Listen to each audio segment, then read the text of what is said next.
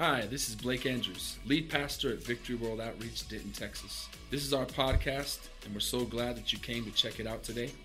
I hope this message encourages you and inspires you to do great things for God. Speak to you tonight. How many believe He's going to speak to us tonight? Amen. Let's give the Lord a big hand tonight just for who He is. Amen. He's faithful. Amen. It's good to see all these young people in the front. Front two rows. Amen. Look at all these kids over here listening. Amen. You're going to be good, right? All right. Amen. Well, God did a great thing last night. It was a powerful service. If you didn't get a chance to listen to it, or you know someone that's struggling with something, get that podcast and copy and paste it and send it to them.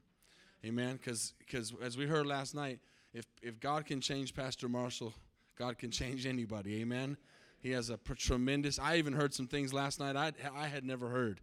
And I've heard his testimony quite a few times. It blesses me every time. And um, he's, he's a tremendous picture of grace.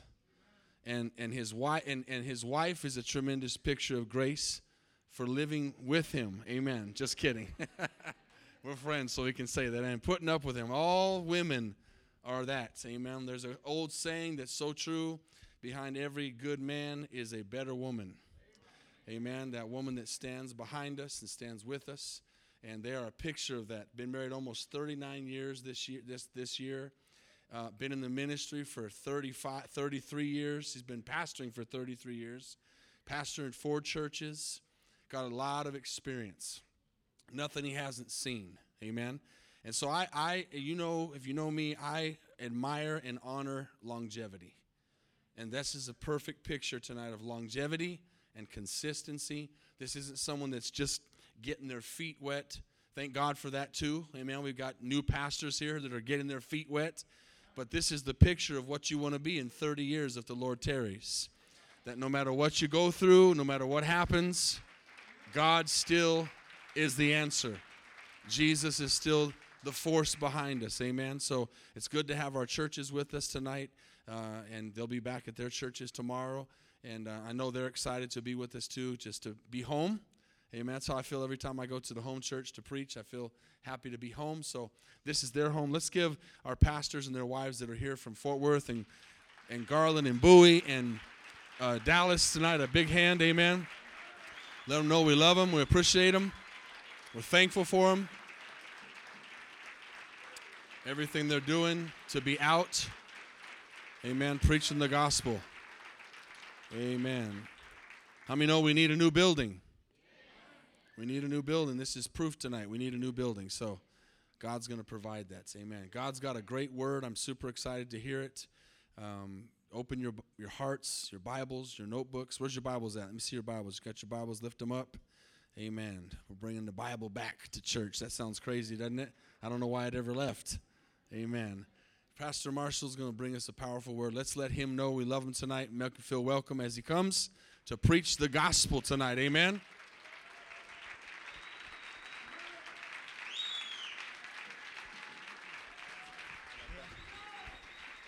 Praise the Lord. Amen. Thank you, Jesus.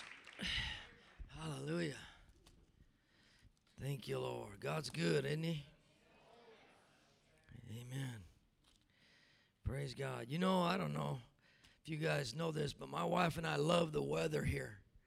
I hear everybody complain about your weather. Come live in Colorado in the winter. I'll switch with you anytime. Amen. Praise God. I love Texas. Texas is awesome. Except Houston. Sorry. Sorry. I lived in Houston once. it's like the screen door to hell. Amen. Praise God. Well, it's good to be here. Amen. And I know you guys are going back to your churches.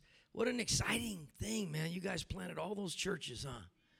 Praise God. What an awesome. You guys are invading the invading Texas. Who knows what could happen in 10 years? Wouldn't that be amazing, man? You guys just continue to spread all across Texas. Amen. You, you, we probably should plant some churches in California. They need it. Amen. Okay, keep coming here. Let's go there. Hallelujah. Thank you, Jesus. If you have your Bibles, turn over to Matthew chapter 9, verse 27. Matthew 9, 27. Praise God. you know, um, I, I, I, like Mario and, and Pastor, we were raised in revival. Amen. We, we, we, um, I thrive on signs, wonders, miracles, and the gifts of the Holy Ghost. And I loved, I love prophecy, and I like to see people get jacked in the Holy Ghost. Amen. Some people need to get jacked in the Holy Ghost just because they need it. They're so stiff. Hallelujah.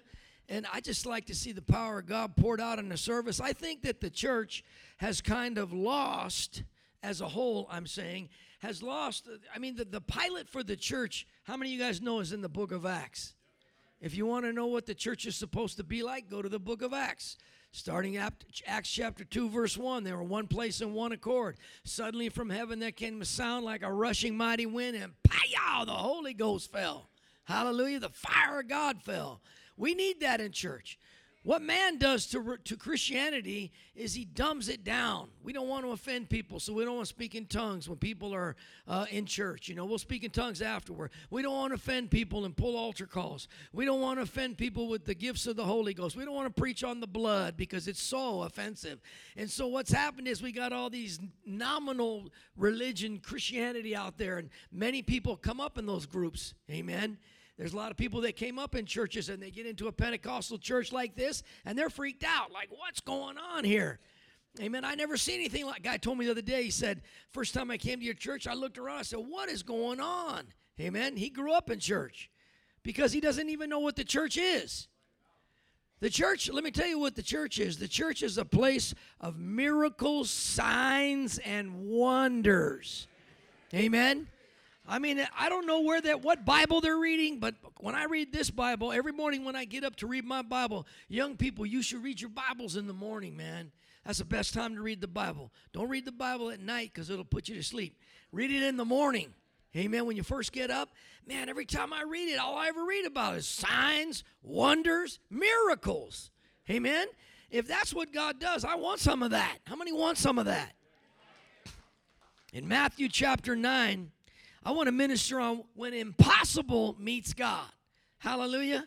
Matthew chapter 9, starting in verse 27, goes like this When Jesus departed from there, two blind men followed him, crying out and saying, Son of David, have mercy on us. And when he had come into the house, the blind men came to him, and Jesus said to them, Listen, listen to this statement. Do you believe that I'm able to do this? And they said to him, Yes, Lord. And their eyes, and then he says, according to your faith, let it be to you. And their eyes were opened, and Jesus sternly warned them, saying, See that no one knows it. I never knew why he said that. I still don't know. Amen. Why, as soon as Jesus would say, Don't tell nobody, they go tell everybody. Amen.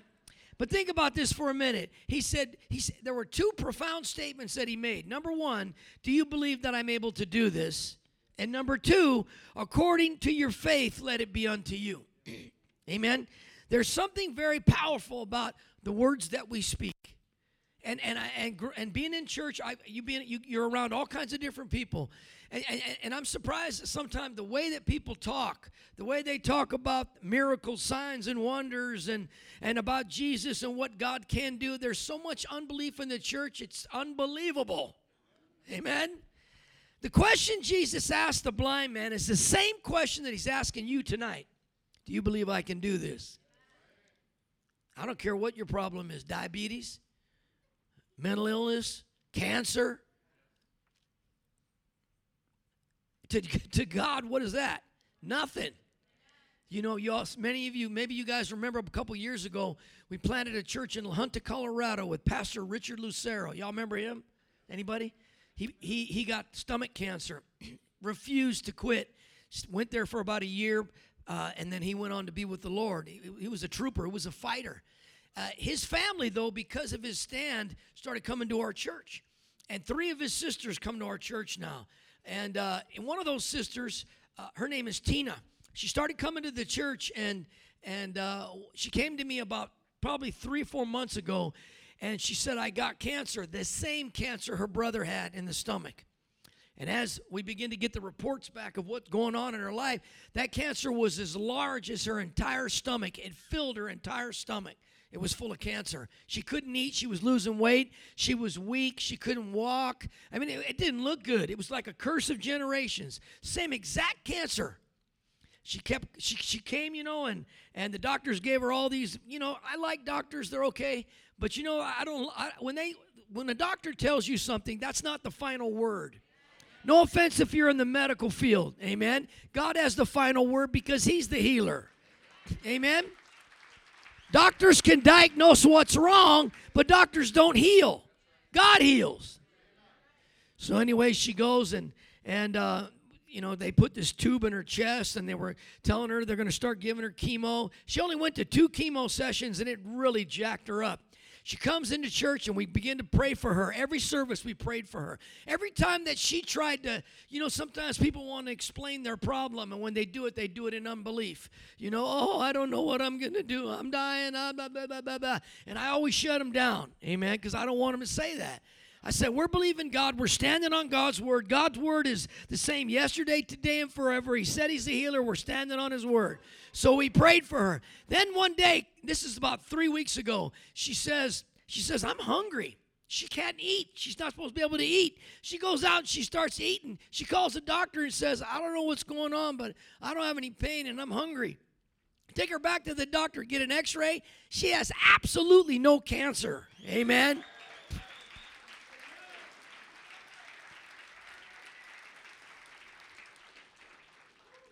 I want to talk to you about the words that we speak. Amen. You know, growing up, I know there are many people here, you've heard things like this You'll never change. You're useless.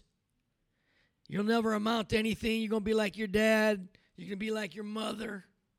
Amen. These kind of statements for it's unfortunate they shape some people's futures, good or bad.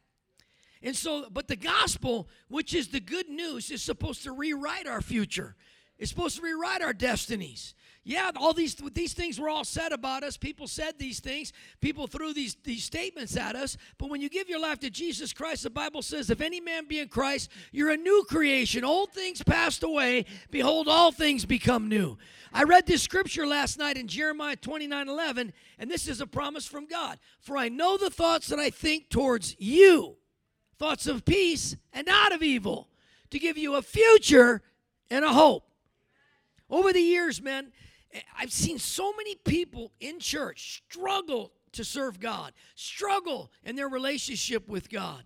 And many of them, they do that because of the way they talk, their confession, the way that the way they see Christianity, the way they view the church. Everything is twisted and out of whack, and and and, and it's like they can't see God. They can maybe they can believe God for someone else to get healed, but as far as them, they think they're going to be that way the rest of their lives. And people walk walk in, in depression and and suicidal thoughts, and they're beat up, man, and they're in church, in church. You know, I want to tell you something that Jesus' words are life giving. They're life giving, they're life changing, they're powerful. And as believers, guess what? So are your words. You remember the old saying, sticks and stones may break my bones, but words will never hurt me? Whoever said that's a lie. Amen. They do hurt. Hallelujah. There's something about the words that we speak. And I've learned this because I've been on the other side.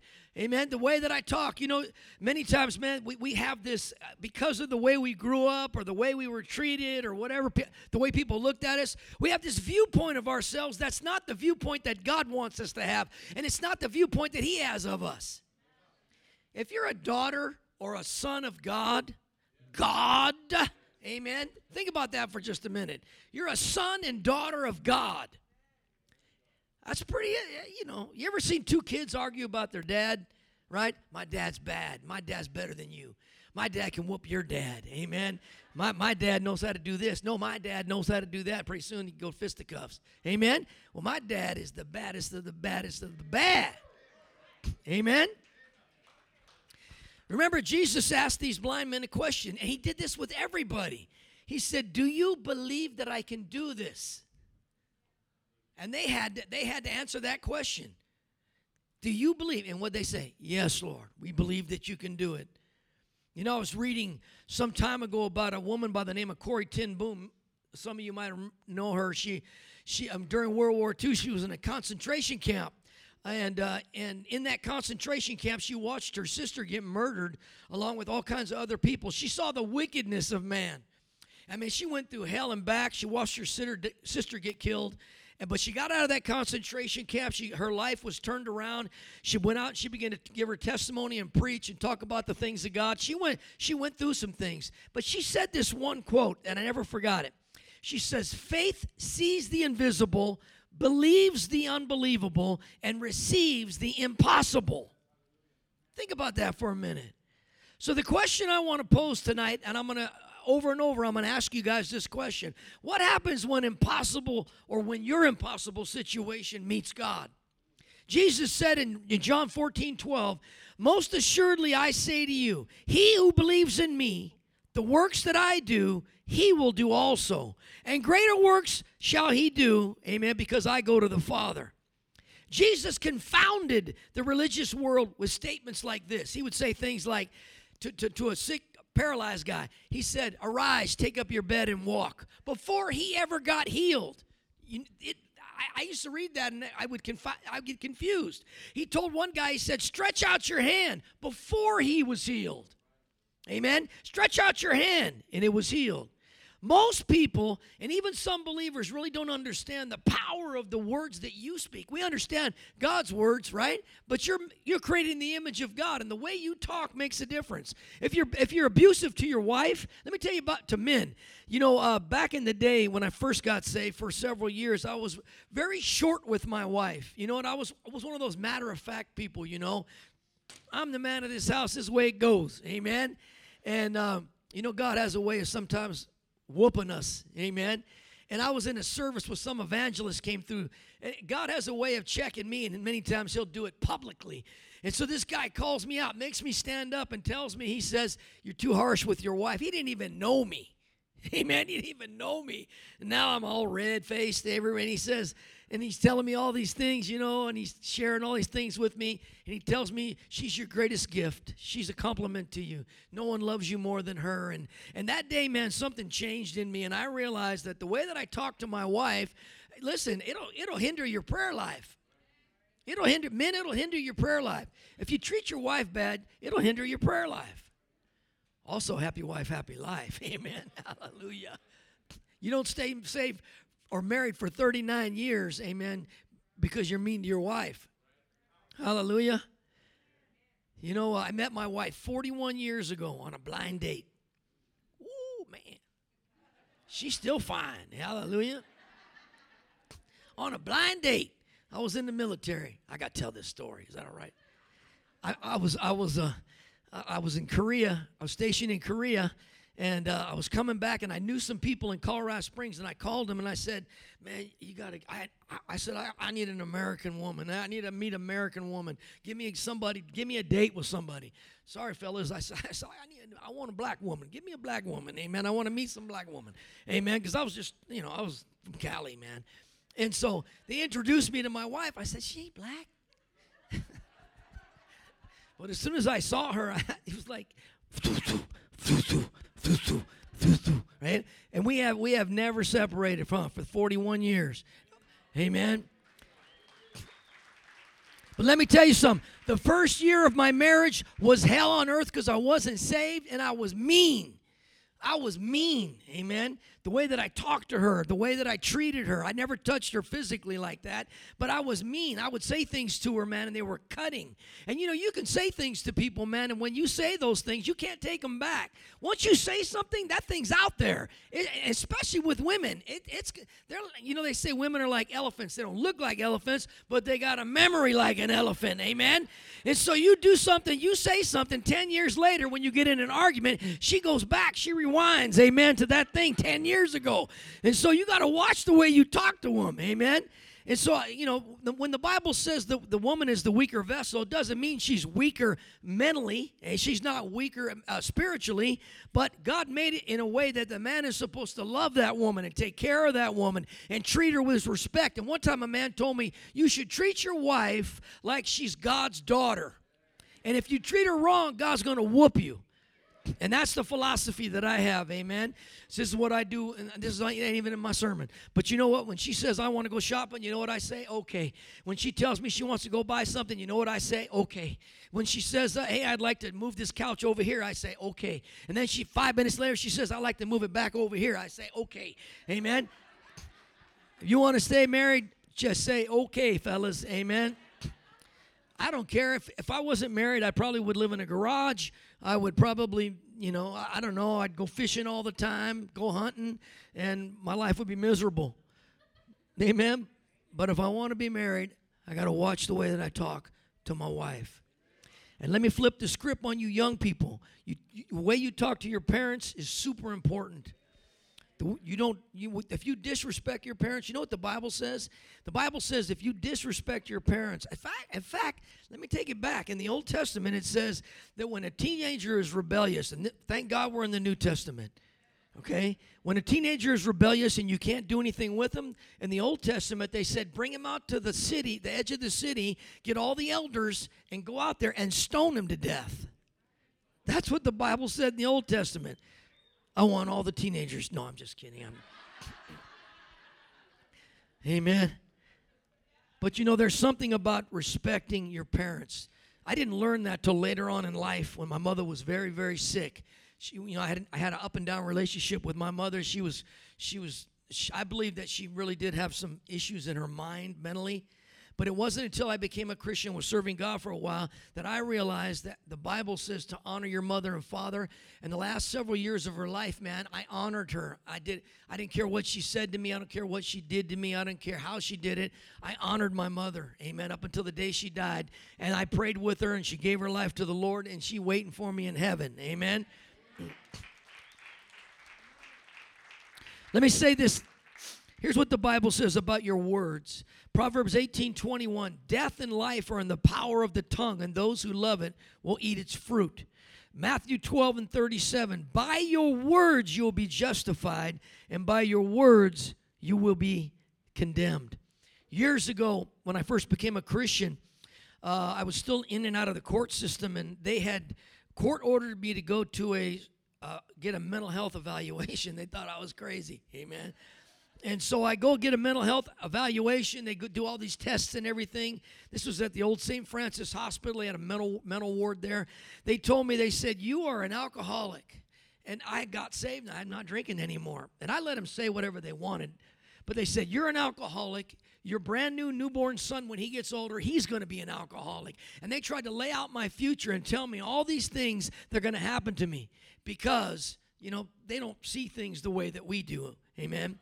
They court ordered me to go to 60 AA meetings. For you young people, those are Alcoholic Anonymous meetings where everybody gets in there and, and, and somebody will get up and, and they're just insane in those meetings. They'll say things like, uh, This box is my higher power Amen. Uh, one guy said that doorknob is my higher power. That's my God, and He helps me so I don't drink. I was in that meeting like tripping. I said, What's going on here? I had to get my Bible study leader to come with me to the next meeting. I said, These people are worshiping doorknobs and, and, and, and different things. But the problem with AA is they're always recovering. They're always in recovery. Everybody, and I hear Christians say it I'm a recovering addict. I'm a recovering alcoholic, and they never recover. When you're saved and born again and blood bought, you're not recovered, you're delivered. You're delivered. That makes a lot of people mad, but I don't care. Hallelujah. There is a word, there is a word that uh, a Greek word called sozo, S O Z O. S O Z O. It's used 54 times in the Gospels. It's part of the atonement, but it has a threefold meaning. The definition of this Greek word, sozo, is to save, deliver, and to heal. Save, deliver, heal, and make whole, right? Luke 17 19, Jesus said, Your faith has made you whole. That's a threefold meaning. when he said, Your faith has made you whole, your faith has saved you, delivered you, and healed you. Amen.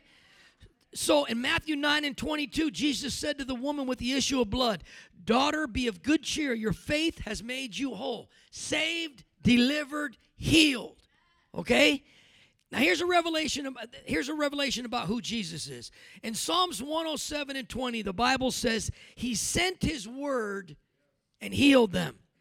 And in John 1 1, it says, In the beginning was the word, and the word was God, and the wait a minute. In the beginning was the Word, and the Word was with God, and the Word was God. The Jehovah Witness they mess that whole scripture up. Amen. And uh, but but that's how they get their doctrine. They think God, Jesus was one of many gods, but He is God. Amen. And so when you, when you look at that scripture, think about it. He not only not only is He God, He is the healer. He is the deliverer. He is the one who makes you whole. Amen. So, my point is this the way that we talk as believers, the way that we think, and how we act upon it will make you or break you as a believer. If you're always negative, if you're always talking, you know, I'm never going to make it, I can't do this, I can't do that, I'm never going to get this Bible study off the ground, I'm never going to this, I'm never, guess what? You're never going to. I'm not telling you to lie, but you got to watch the way that you talk. We're negative because of our past. We're negative because of the way we used to talk or the way that people talked about us. I had to learn this over the over over a long period of time, amen. That I have to watch what I say. Be careful how I talk to people. You know that honey goes a lot further than vinegar. Amen. Mario knows that. Hallelujah. Praise God. You got to sometimes you just got to be you got to if you don't know what to say, don't say nothing. How many know that? I think one of the most honest people in the Bible was in Mark, in Mark chapter 9. I want you to see this with me. Mark chapter 9. And this, um, Mark chapter 9, actually starting in verse 14, look at this. And when Jesus came to the disciples, he saw a great multitude around them and scribes disputing with them. And immediately, when they saw him, all the people were greatly amazed and running to him, greeted him. And he asked the scribes, What are you discussing with them? And one in the crowd answered and said, Teacher, I brought you my son who was, has a mute spirit, and whenever it seizes him, it throws him down. He foams at the mouth, gnashes his teeth, and becomes rigid. So I spoke to the disciples that they should cast it out, but they couldn't. And I and he answered and said to them, O faithless generation, how long shall I be with you? How long shall I bear with you? Bring him to me. Then he brought them to him, and immediately when he saw him, the spirit convulsed him and he fell on the ground and wallowed foaming at the mouth. And he and he asked his father how long has this been happening to him? And he said from childhood. And often it's thrown him in both into the fire into the water to destroy him. But if you can do anything have compassion on us and help us. And jesus said to him if you can believe all things are possible to him who believes. In verse 24 listen to this he said, Immediately the father of the child cried out and said with tears, Lord, I believe, help my unbelief. Lord, I want to believe, I'm having a hard time. How many people is that? Most people in church. Amen. They could see a miracle and still not believe God for a miracle for themselves.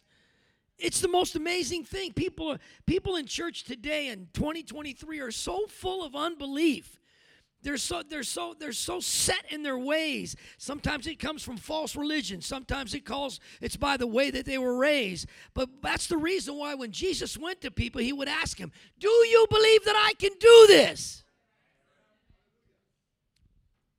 What happens when impossible meets Jesus? Oh man. You know, you can't with one side of your mouth say, I trust God, and then go home and tell your husband or your wife, I don't I don't think I can be free. It's too hard to serve God. I don't know. I, I just I, I can't I can't do it. How many times have people come up for the baptism of the Holy Spirit? They don't get the baptism of the Holy Spirit, right, that day, and then they go out and they just give up. And the next time the pastor calls an altar call to pray for the baptism of the Holy Spirit, they don't go up because they just they're discouraged because they didn't get it the first time. You know, there used to be a time that Christians would tarry for the Holy Spirit. What, what, do I mean by tarry? They would take months. Yeah, they, would pray for you. They'd sit in a service for hours, crying out to God for the Holy Spirit. Eventually, they get it. Smith Wigglesworth was one of those. He, it took him a while to get the Holy Ghost. We don't, we don't fight for things. We have to fight for things in Christianity. You got to fight for it, man. Fight for your family. Fight for the Holy Ghost. Fight for your miracle. Don't give up on your miracle. If the doctor tells you something, you know, negative about yourself, you know, oh, you're going to have to do this for the rest of your life. One doctor told me one time, I went for a physical, this is maybe about 10 years ago. I went for a physical, and I hate physicals, you know, because they're always looking for something. I, I, I don't go anymore because I'm not going to let them find nothing. Amen. I get done. He tells me, uh, they give me a prescription. They said, you have an enlarged prostate. And so, because you have an enlarged prostate, you're going to take this prescription. So I went and got the prescription, not knowing what was happening. And I was looking at the looking at this thing, all the side effects of it. I was like, oh my God. So I called the, the nurse and I said, What's going on with this? This thing has a lot of side effects. How long do I got to take this? Oh, she said, for the rest of your life. And I said, I was in there talking to him for 10 minutes, and he diagnoses me and tells me for the rest of my life I got to take this pill, and he only talked to me for 10 minutes. She says, How dare you question the doctor? I said, Well, how dare you give me some stupid stuff? I can't tell everything I said, but I didn't cuss, I know that. And I threw that prescription away. Somebody just said, Well, man, you have an enlarged prostate. I'm healed. Do I believe he can do it? I do. I'm too mean to die. I can't go yet. The way we talk as believers and the way we think, it, it, it makes a difference. Know, it, it, it makes a difference in your joy. How, it makes a difference in how you serve God, how you believe God. The words that you speak are super important. Amen. The way you the way you talk, and I've, I've sabotaged so many things in my life by the way that I talk. I could I could talk all night long about it. You know, oh, I don't know what I'm going to do. This this Bible study's never going to grow, or this is never going to happen. Oh God, this that and the other. And until I get a grip and realize that God wants to do it, it's just I need to have some patience. You know, I know that there are some situations in this room right now. There are people that have got some impossible situations, and you know, you've you you've trusted, you've believed, you're you're, you're believing God for it. But you know, why can't tonight be your night? Why can't tonight be your night? What happens when impossible meets God? It's nothing for God. It's nothing for God to heal cancer. It's nothing for God to heal your body. It's nothing for God to deliver you from drugs or from alcohol. It's nothing to Him. If your car breaks down, if your car breaks down, do you take it to a donut shop to get it fixed? No. But if your body breaks down, amen, where, where do you need to go first? First and foremost to God, who created you in the image of God. You were God's one that made you. He put all these parts in you. He knows what's happening. I've, I've seen men some stupendous, I mean, incredible miracles. Amen. I see miracles, man, that kind of blew my mind. I mean, just praying for the sick and then see that person get healed. I'm like, wow, wow, wow. You know, there was a guy by the name of Smith Wigglesworth who, when he would pray for the sick, for him, it was no big deal. No big deal. As a matter of fact, he told a guy one time he was staying at a. Uh, at uh, I guess you could I don't want to call it an Airbnb of the day back in the 40s, amen. And uh, he was staying there, and, and they feed you in those places, and he's in there, and the guy that runs the place has got no legs below his knees. He's got prosthetics, uh, whatever they had back in the day.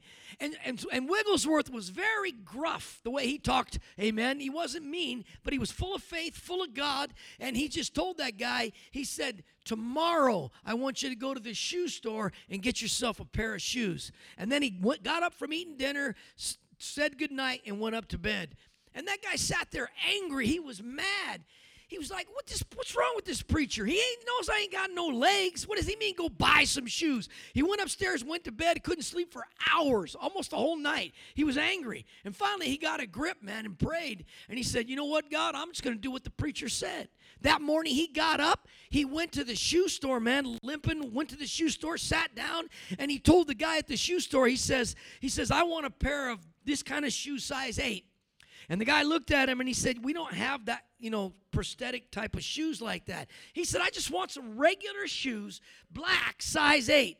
He went in the back, got the shoes. The guy took off his prosthetics while the guy was back there. He sat down, took a shoe, stuck it over the stump right here, and watched that leg grow into that shoe. And then he did it on the other one and watched that leg grow into that shoe. What would have happened What would have happened if he would have said, I said, I don't believe that. I don't believe that. I don't, I, I'm never going to be able to walk normal. I'm never going to have legs. He would have never got his miracle. By the words we speak, we sabotage so many different things in our lives. Amen? And uh, this is something that I had to learn because I was always sabotaging everything. So, what happens when impossible meets God? The impossible becomes possible. When I come to church and you got and we're praising, this praise a minute ago was awesome, man. I mean, I felt God's presence. This that's God's miracle presence we just felt earlier. You know, He's here right now. His presence is here right now to heal. His presence is here right now to deliver. His presence is in this room right now to, to, to free you, man, of all those crazy thoughts you have all the time. I want to want to close with this this last testimony. When I became a Christian, um, I had one of the one of the problems I had besides everything that was going on in my life was I had an uncontrolled thought life, a very uncontrolled thought life, and so I couldn't control my thoughts. My mind would just go everywhere all the time about everything. And so I become a Christian. I give my life to Jesus Christ. I get filled with the Holy Spirit. Now I've got this battle going on in my mind all the time. I can I, I never really used to. Ha- I didn't think it. You had to control your thoughts because you know your mind is the only place that people can't look into. You could look me in the face and smile at me and be in your mind thinking I hate your guts right it's the only place we think that that that you know nobody knows what's happening but you know god knows what you're thinking and I tell people if God put your thoughts up on that screen right now, there'd be some people running up out of here. Amen? I had an uncontrolled thought life. And because I had an uncontrolled thought life, I had an un- I had uncontrolled speech. And so I would say I would just say things, you know, and then I would suffer the consequences of it all the time. Ask my wife. I was at the altar for the first 5 years of my Christian experience trying to get a hold of my thought life.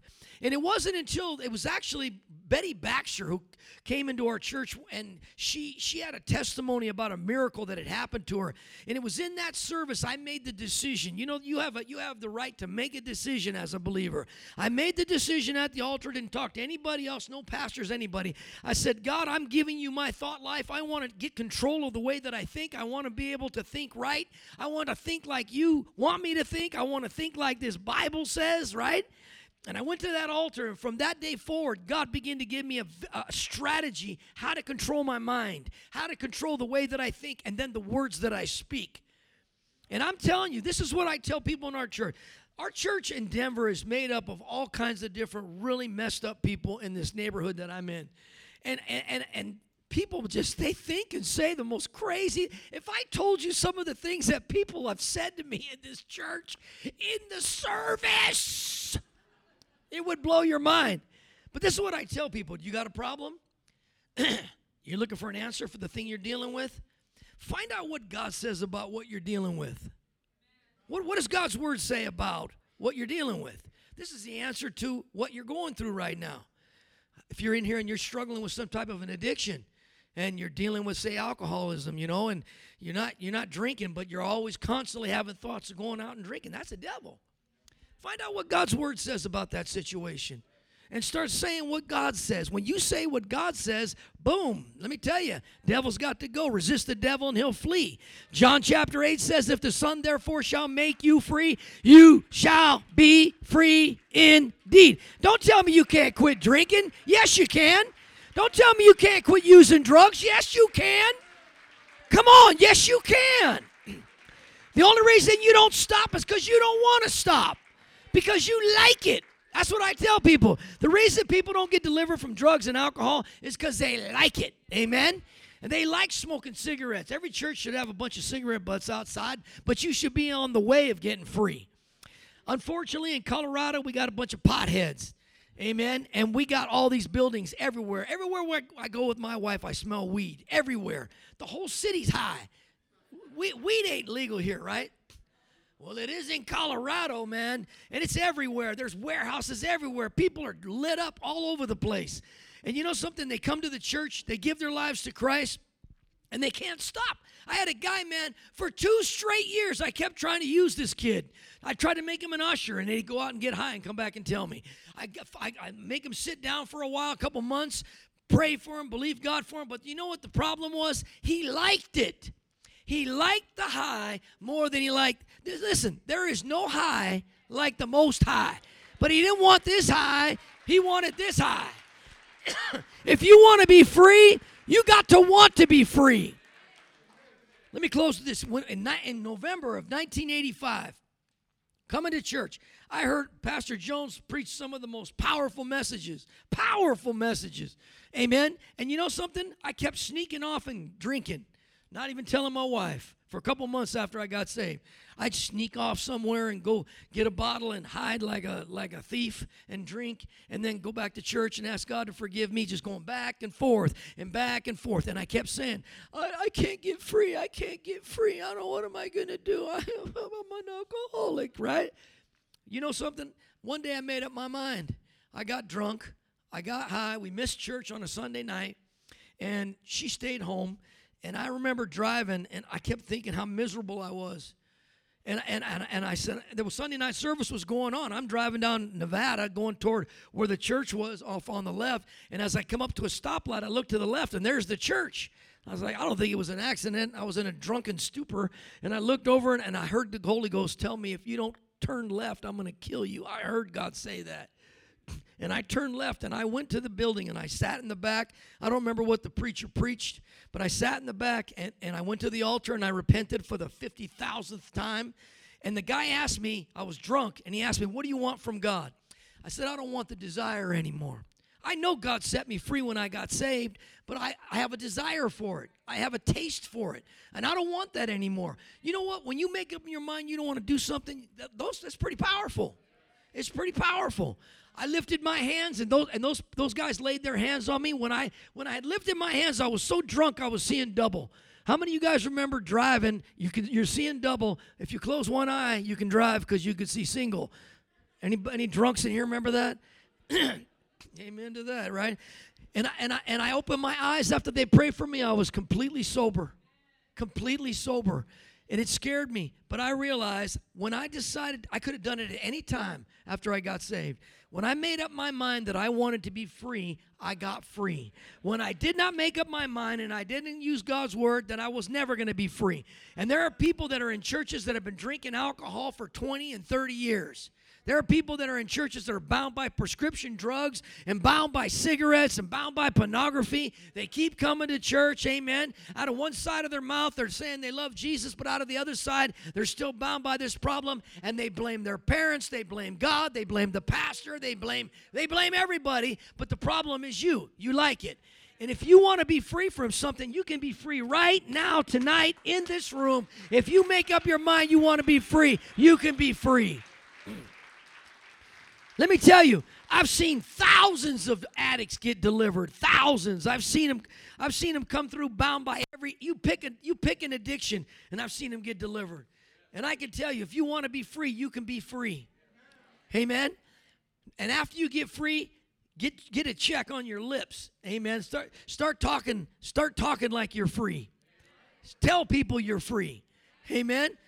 I love telling people about what God did for me. You want to know why? It just continuously solidifies my, my relationship with God. Uh, if you share your testimony with people, it like puts an exclamation point on what God's done for you.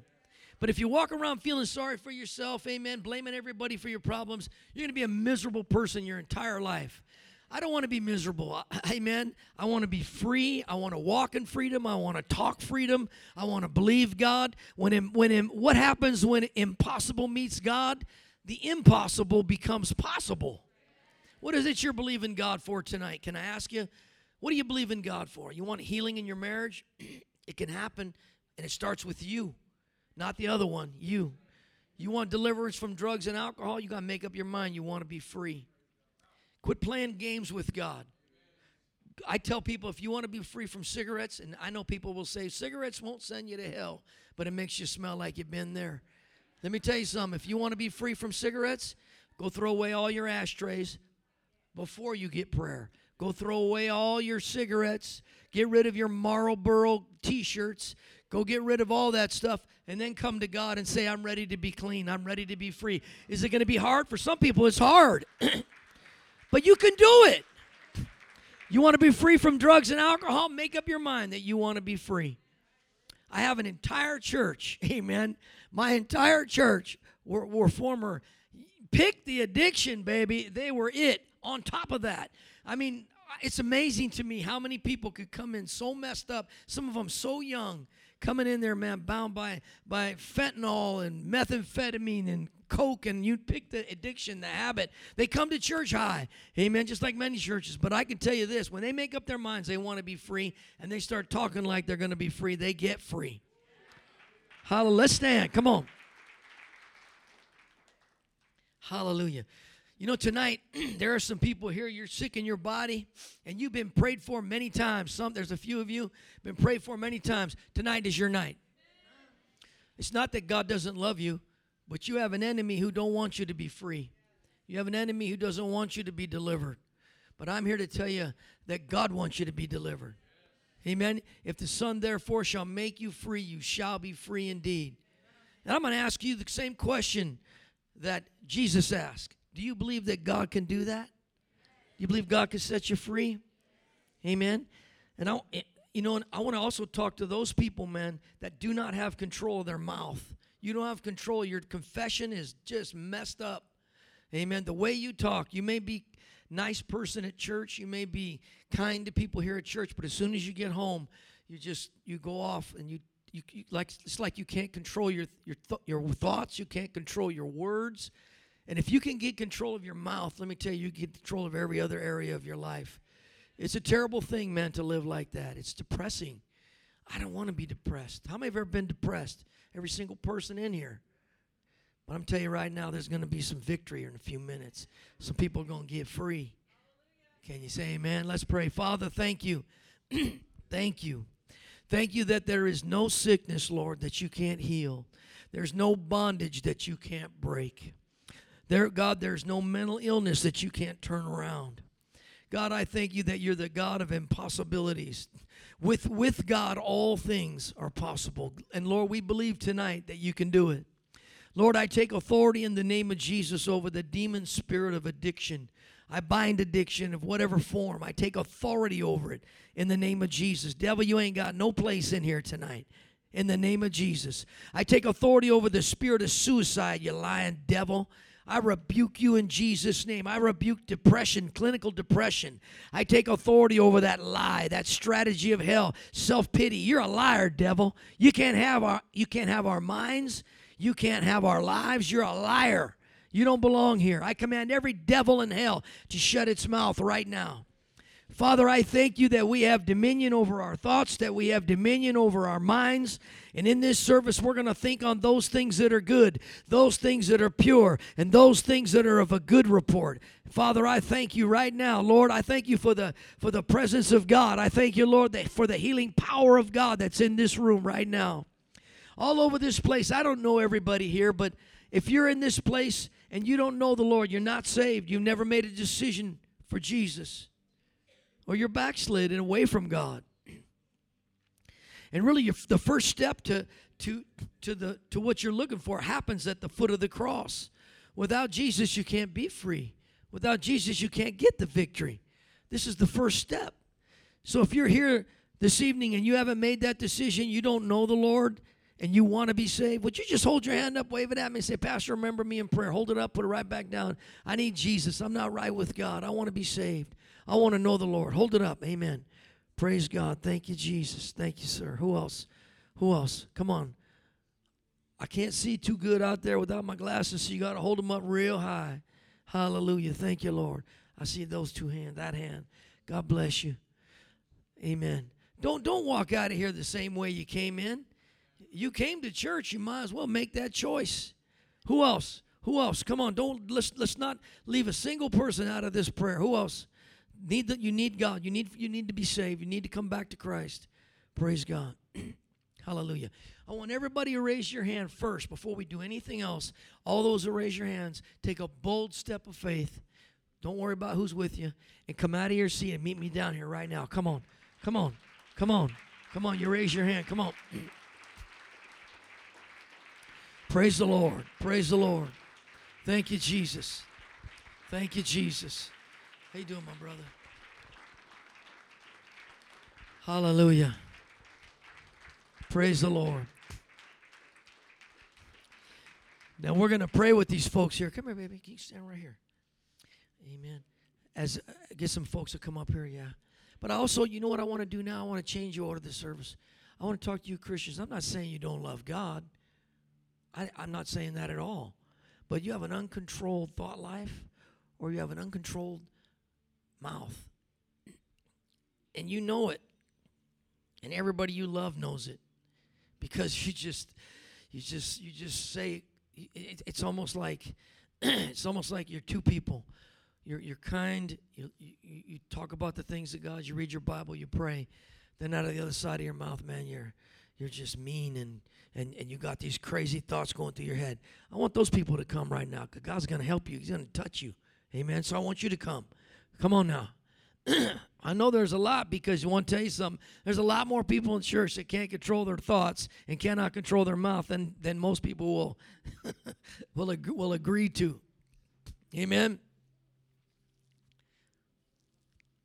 Thank you, Jesus. you see that? Thank you, Lord. You know, I'm not here to condemn you. I'm with you. I'm with you guys. Amen. And uh, I'm, I'm constantly, let me just share, tell you this. I'm constantly, when I pray, I'm constantly asking God to forgive me. Asking God, I said, Lord, if I've offended anybody. You know, if you really want, we're going to pray here in a minute. if you really want to know how to control that, ask the Holy Spirit to make you sensitive. Amen. Because I know sometimes when I say, there's been times I was maybe sick or discouraged or something was going on in my life and and I wasn't I, I, I wasn't myself I felt like. And and I say things to people man and immediately boom the Holy Spirit says I don't like that. Right this is right where I feel the Holy Spirit check me. I feel it man and I go oh God I'm sorry. But you know it has to be something more than just sorry. You got to go to that person and I can't tell you well, guy gave me a word one time, and he says, This was a long time. This is years ago. He told me, He says, You're going to learn how to say you're sorry. This is going to be one of the things that God's going to teach you. Because I was I was very harsh with my words. Very, very, very harsh. I was really good at hurting people verbally, physically too, but mostly verbally. I know how to hurt people. And, and after I became a Christian, I couldn't couldn't really control my mouth. You know what I'm saying? And so, even after all these years, when the Holy Spirit, and sometimes He's so sensitive, if, you, if He's very sensitive in your life, sometimes it's just little things. You feel that check. Ooh, you feel that check. Wait a minute, I, I can't do that. Wait, I shouldn't have said that. God, I'm sorry. I trust you. I believe you. I want that. Do you guys want that sensitivity? I do. I don't want to grieve the Holy Spirit. He's my friend. He's my he's my comforter. He's my God. I don't want to offend him. I want to I want I want to please God. So let me just, you know, when I can, when I'm getting ready to preach, anytime I come to preach for somebody, all kinds of mind battles, man.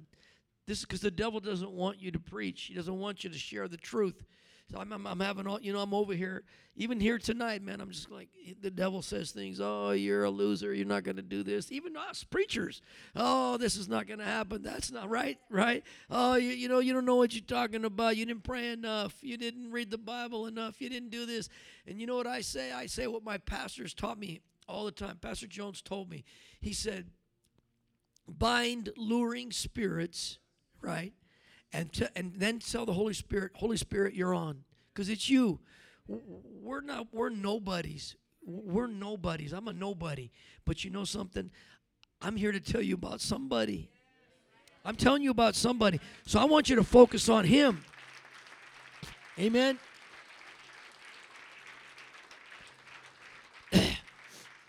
We're gonna since since you guys are here and there was people that came to make a decision for Jesus. Would you help me pray with them? Would you do that? Let's pray this prayer together. Say this with me. Say, Dear Jesus, thank you for dying on the cross for me. Thank you for shedding your precious blood for me. Please forgive me of all my sins. I invite you into my heart to be my Lord and my Savior. From this moment forward, I belong to you. You belong to me. And I'm going to serve you for the rest of my life. In Jesus' name. Thanks again for listening. If you want to hear more messages, please subscribe to our podcast channel. And if you like it, consider rating it and sharing it with your friends. For more content from VWO Denton, go to our website at VWOTexas.com.